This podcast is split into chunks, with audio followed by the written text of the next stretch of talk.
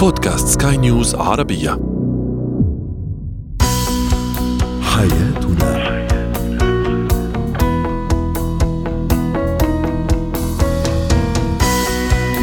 مستمعينا الكرام أهلا بكم إلى حياتنا. برنامجكم اليومي الذي يعنى بشؤون الأسرة وباقي الشؤون الحياتية الأخرى والذي يمكنكم أيضا الاستماع إليه عبر منصة سكاي نيوز ارابيا بودكاست وباقي منصات البودكاست. معي أنا طيبة حميد. هو وهي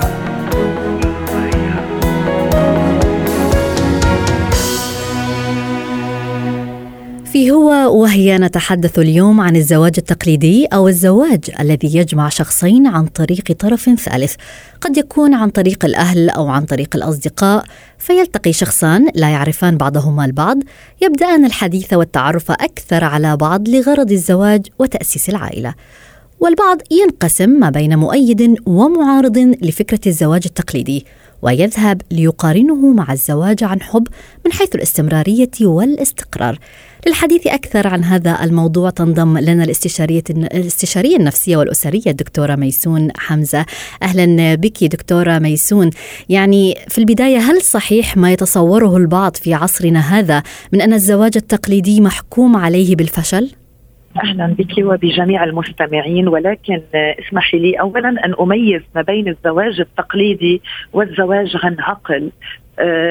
أقتدي هنا يعني أريد هنا أن أميز بين الزواج التقليدي هو نمط الزواج الذي كان سائدا في العصور السابقة والزواج عن عقل هو الذي تفضلت وتقدمت به بالمقدمة حيث قلت أنه يجتمع شاب وصبية يقرران الزواج بعد أن يعجبا ببعضهما البعض أو يفكر الشاب بالارتباط بهذه الفتاة لأنه أعجبه رأيها جميل. مثلا وهو يختلف عن الزواج المبني على حب وعلى علاقة عاطفية تجمع بين الطرفين. هل دائما هو سلبي أو له سلبيات؟ هو ليس دائما سلبي وهذا ما اجتمع عليه اجتمعت عليه جميع الآراء الاجتماعية. إذ أحيانا نقول إنه في كل حالات الزواج هنالك سلبيات وهنالك إيجابيات. يكون سلبيا إذا لم يستطع الطرفان بناء عاطفة بعد هذا التواصل أو الخطبة أو العلاقة لأننا نحن نعلم أن الزواج والارتباط يجب أن يبنى على مودة وعلى رحمة كما كما نعلم.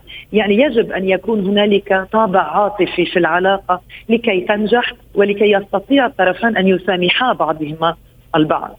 نعم. قد يفشل الزواج المبني على عقل عندما يكون جامدا. يعني لأنه أحيانا لا تكون هنالك ذكريات تجمع. يعني تنشب الخلافات ونحن نعلم أن الخلافات وارد أن تنشب حتى بين الأزواج الذين أو بين الثنائي الذي يتزوج عن حب. تماما. هنالك مشاكل حياة يومية. ولكن الذي يعود إلى تهدئة الأحوال هو الذكريات المشتركة أو الأمور المشتركة أو المشاريع المشتركة. في التحضير للزواج وخلال العلاقات العلاقة التي كانوا فيها أثناء الخطبة أو أثناء التعارف. هنا يكون عامل سلبي تجاه الزواج. وإفشال العلاقة إذا كان عقليا وأيضا بالمقابل للزواج التقليدي أو للزواج عن عقل هنالك إيجابيات تتعلق ب إذا كان الطرفان أتيان من مثلا بعمر متقدم يعني يرتبطان وقد تقدم بهما العمر. وهنا يكون النضج هو سيد الموقف ويلعب الدور في إنجاح هذه العلاقة. وأيضا من إيجابيات الزواج المبني على عقل أو الزواج التقليدي أنه محدد الأهداف وواضح. يعني عندما يريد شاب أن يرتبط بفتاة بناء على بعد تقليدي أو رؤية تقليدية يكون هو ينتمي إلى بيئة تقليدية وغالبا ما يختار فتاة من بيئة تقليدية ولكن يعني دكتورة ميسون يعني كيف نعم. يمكن آآ آآ لشخصين يفكران بالفعل بالارتباط وبطريقة عقلانية كيف يمكن أن ينشأ إحساس الحب بين هذين الطرفين أو إحساس العاطفة وهي ضرورية نعم. بالتأكيد يعني إتمام هذا الزواج نعم نعم. جيد جدا. ينشأ هذا الرابط العاطفي نتيجة توحد الهدف والمصالح. آه شخصان قررا الارتباط آه آه بناء على وعي ومنطق وعقل راجح تكون لديهم الأهداف محددة وواضحة.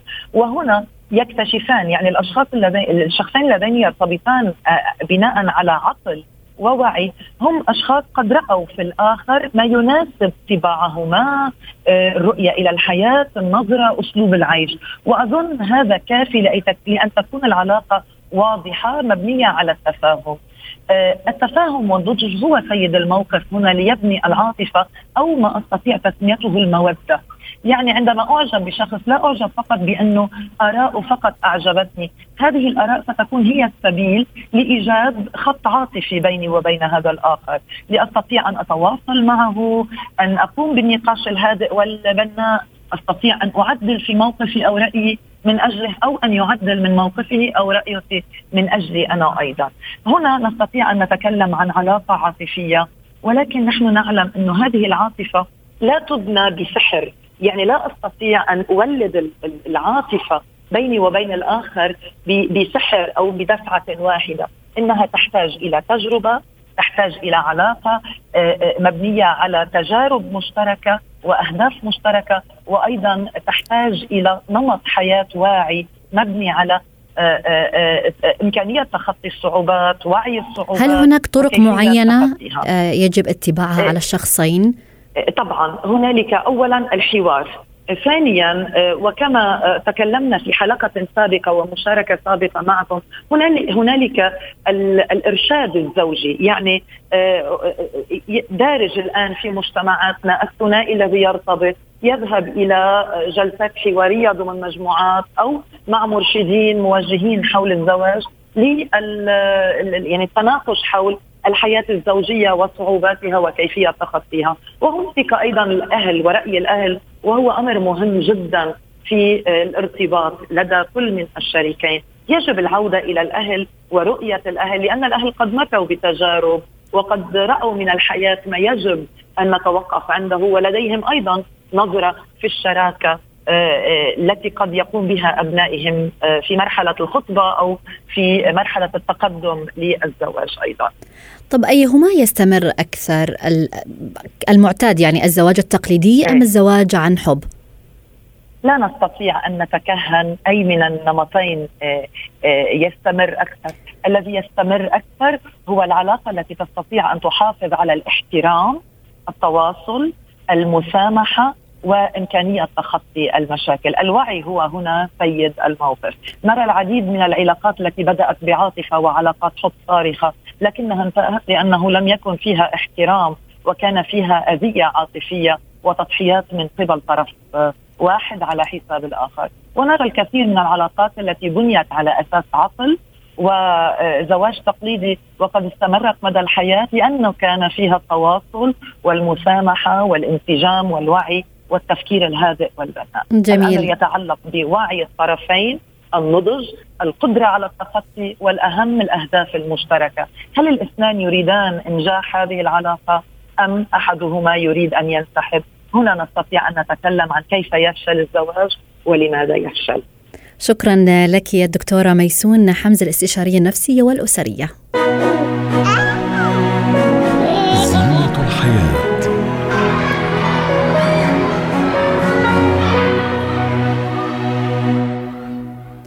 الأطفال هم أكثر عرضة للإصابة بالفيروسات حيث يمكنهم التقاط العدوى من أي مرض ومن أي شخص وفي أي وقت.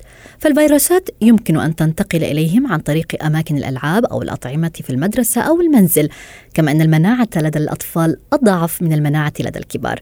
وفي ظل انتشار فيروس كورونا وغيره قد اخترنا هذا الموضوع للحديث عنه مع استشاري أمراض طب الأطفال الدكتور سامر الجنيدي. أهلا بك دكتور سامر. يعني في البداية ما الطرق الصحية لحماية الأطفال من الفيروسات والوقاية منها؟ آه، اولا شكرا لاثاره الموضوع هذا المهم جدا واللي هلأ كثير هو مركز اهتمام الناس كلها آه، الحقيقة الفيروسات آه، الحماية منها طبعا. وقت نحكي عن فيروسات نحكي عن كائنات حية لا تستجيب للمضادات الحيوية المضادات الحيويه هي للبكتيريا وليست للفيروسات. تغزو جسم الإنسان ولها دورة حياة معينة. آه بالنهاية الإنسان بيتغلب عليها لكن آه بعد ما بتكون آه مثل ما بقولوا عملة العمايل. يعني بعد ما بكون آه آه يعني أخطر الفيروسات اللي هو حتى فيروس مثلا مثل شلل الأطفال آه، بالنهايه بتخلص منه الجسم. لكن بعد ما بكون آه، عند بعض الأطفال سبب لهم شلل. وكذلك كل الفيروسات بتسبب مشاكل حين في مرحلة نسميها الفوعة مرحلة تكون فيها بعز قوتها قبل ما يبدأ الجسم بتشكيل المضادات لها هلأ الحماية ترتكز بشكل أساسي. يعني بقدر أقول لك وبدون أي تردد بأن الحماية على الصعيد الشخصي هي غسل اليدين نظافة اليدين. آه الناس وقت تسمع نظافة اليدين بيعتقدوا إنه يعني النظافة من الأشياء الوسخة القذرة. لا ممكن تكون أنت بأنظف مكان موجود شخص ما عطس حط إيده على تمه عندما عطس فتح آه الباب آه آه جيت أنت آه بعد ما هو بعد ما عطس ما غسل ايديه ففتح الباب. إجيت أنت آه فتحت الباب وما غسلت إيديك وحطيت إيدك على تمك أو فركت فيها عينك فانتقلت العدوى في أنظف مكان في العالم ممكن تحدث. فالموضوع نظافة اليدين لي ليس كما يعتقد البعض بأنه هي نظافة ضد الأشياء القذرة. لا هي نظافة آه وخاصة عند الأطفال مهمة جدا أن يك... أن ننظف اليدين كل طب ساعة. دكتور سامر ساعة يعني كل كل ساعة يجب أن أن ينظف الطفل آه يده. يعني كيف يمكنني أن أقنع الطفل أو أن أحاول أن أخبره بأن ينظف يديه خاصة إذا كان في المدرسة مثلا أو يلعب مع الأطفال؟ آه طبعا آه, آه، يعني نقنعه اولا بأنه نفهمه خطورة الفيروس. وخطورة الموضوع وطبعا في كثير أطفال يمكن يتفهموا. والنقطة الثانية إذا لقوا صعوبة في الوصول إلى الماء والصابون فممكن الاعتماد على بعض المطهرات اللي هي مستمدة من الكحول بنسميها نحن تاتش هدول المواد الكحولية اللي هي بشكل شوي ليست سائلة ولكنها شبه سائلة. ممكن وضعها على اليدين وتنظيف اليدين كل فترة. يعني وهل هي تفي بالغرض؟ تفي بالغرض. نعم. يعني الكحول آه اذا طبق على اليدين يفي بالغرض إلى حد كثير كثير كبير. طبعا نحكي كمان عن حكينا عن نظافة اليدين نحكي كمان عن تجنب قدر الإمكان الأماكن المزدحمه حيث يمكن تجنبها. كمان أنا ضد الذعر في هذا الموضوع. أنا بعد يومين في عندي مؤتمر سوف أحضر مؤتمر طبي سيحضره 400 شخص على مدى اليوم كله. سأذهب ولن أخاف. لأنه كمان آه، الذعر في هذا الموضوع مهم لكن سوف أغسل يدي عند كل آه، فترة بين المحاضرتين مثلا. فهذا آه، يعني خلينا نقول انه كل خطر ما يجب أن نقابله بإجراءات على مستوى هذا الخطر. ما نكون ما نكون كثير مذعورين في مجابهته. يعني هل يقع على عاتق المدرسة أيضا مسؤولية؟ طبعا طبعا. شكرا لاثارتك هذا الموضوع. طبعا طبعا. يعني هذا الكلام اللي عم بحكيه أنا هو كلام آه، يصدر من طبيب لكن يجب أن آه، آه، يعلمه ويكون من اولوي يعني أولويات التربية المدرسية. يعني يجب عليهم المحافظة على صحة الأطفال بالنصح الدائم مثلا لغسل اليدين أو التعقيم. أو تذكير الأطفال حتى بهذه العادات. طبعا وعلى صعيد المدرسة يجب إنه عدم قبول أي طفل معه ارتفاع في الحرارة. يعني يجب إعطاء إجازة لكل طفل ترتفع حرارته إلى أن تنخفض حرارته أو يق... بيجي بتقرير طبي من الطبيب بأنه هو يستطيع العودة إلى المدرسة. هذا كثير مهم خاصة في منطقة الخليج حيث يقدم كثير من الآباء إلى إرسال أبناء إلى المدارس والروضات طيب دكتور سامر يعني مع انتشار فيروس كورونا وأيضا فيروسات أخرى هل هناك تطعيمات ضرورية خاصة للأطفال آه، يجب أن يتعاطوها؟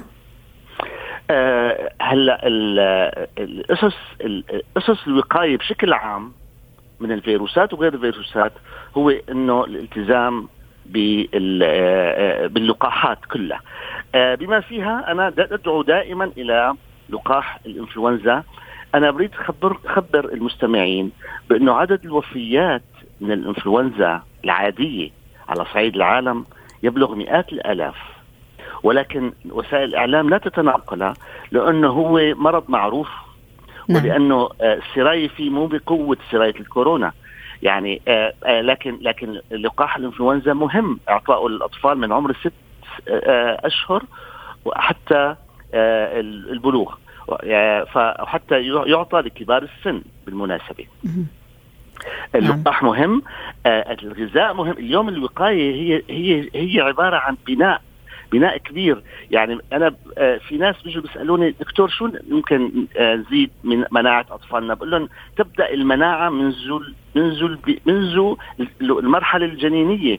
اليوم نعم. يجب أن تكون القيصريه آه، هي ما تنعمل إلا إذا كانت ضرورية. ما في شيء اسمه والله أنا أطلب قيصرية طلب اختيار. نعم. لأن طفل الولادة الطبيعية أكثر مناعة من طفل القيصرية.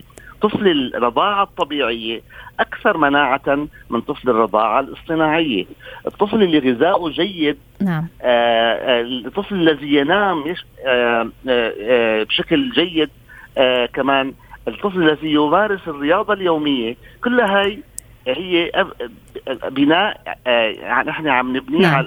على مدى طويل شكرا لك دكتور سامر الجنيدي استشاري أمراض طب الأطفال وعذرا على ضيق الوقت. مهارات الحياة.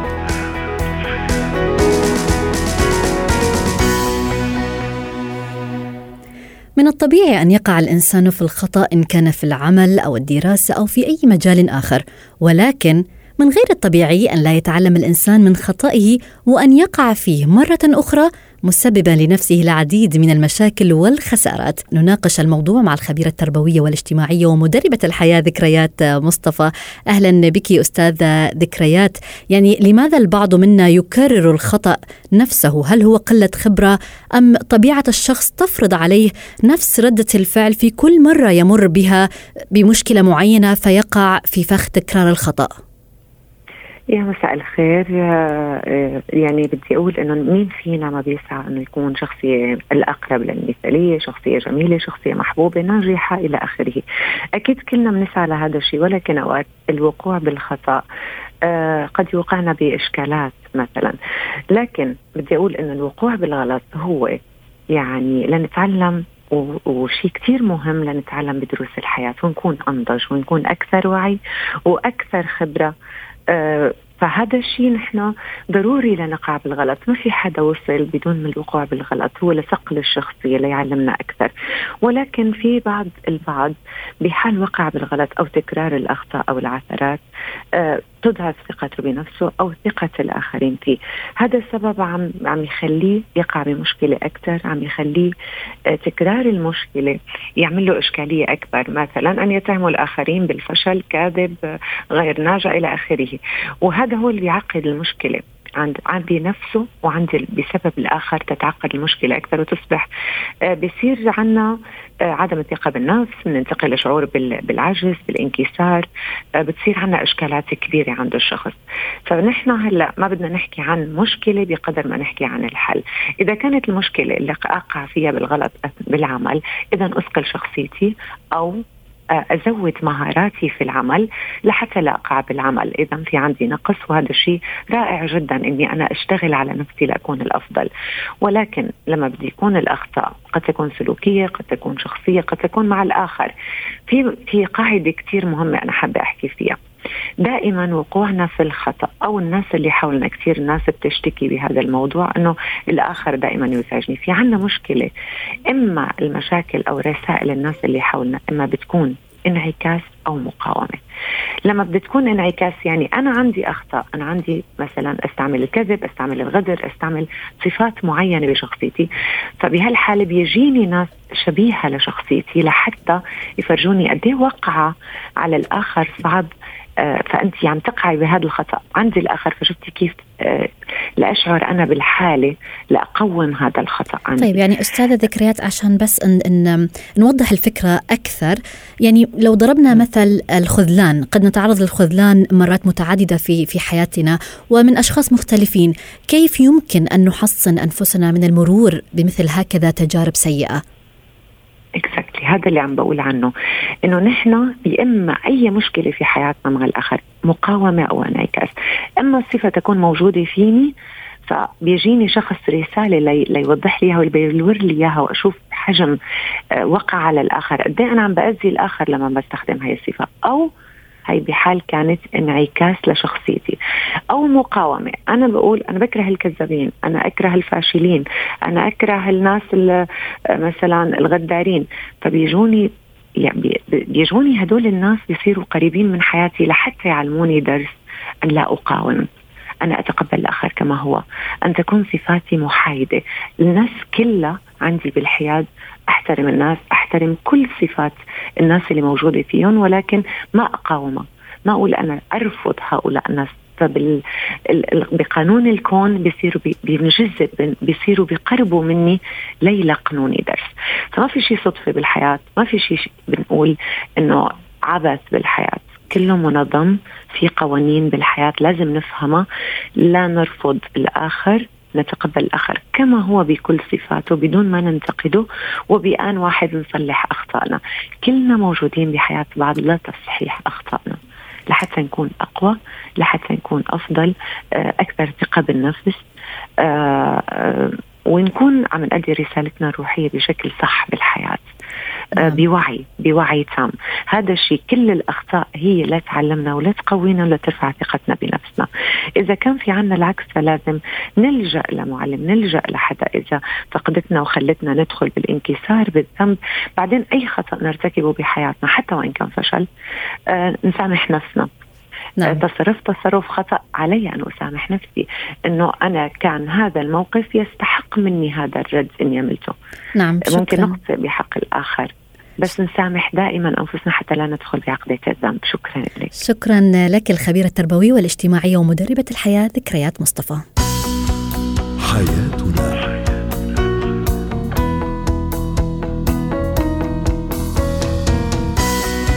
نهاية برنامج حياتنا. هذه تحياتي أنا طيبة حميد.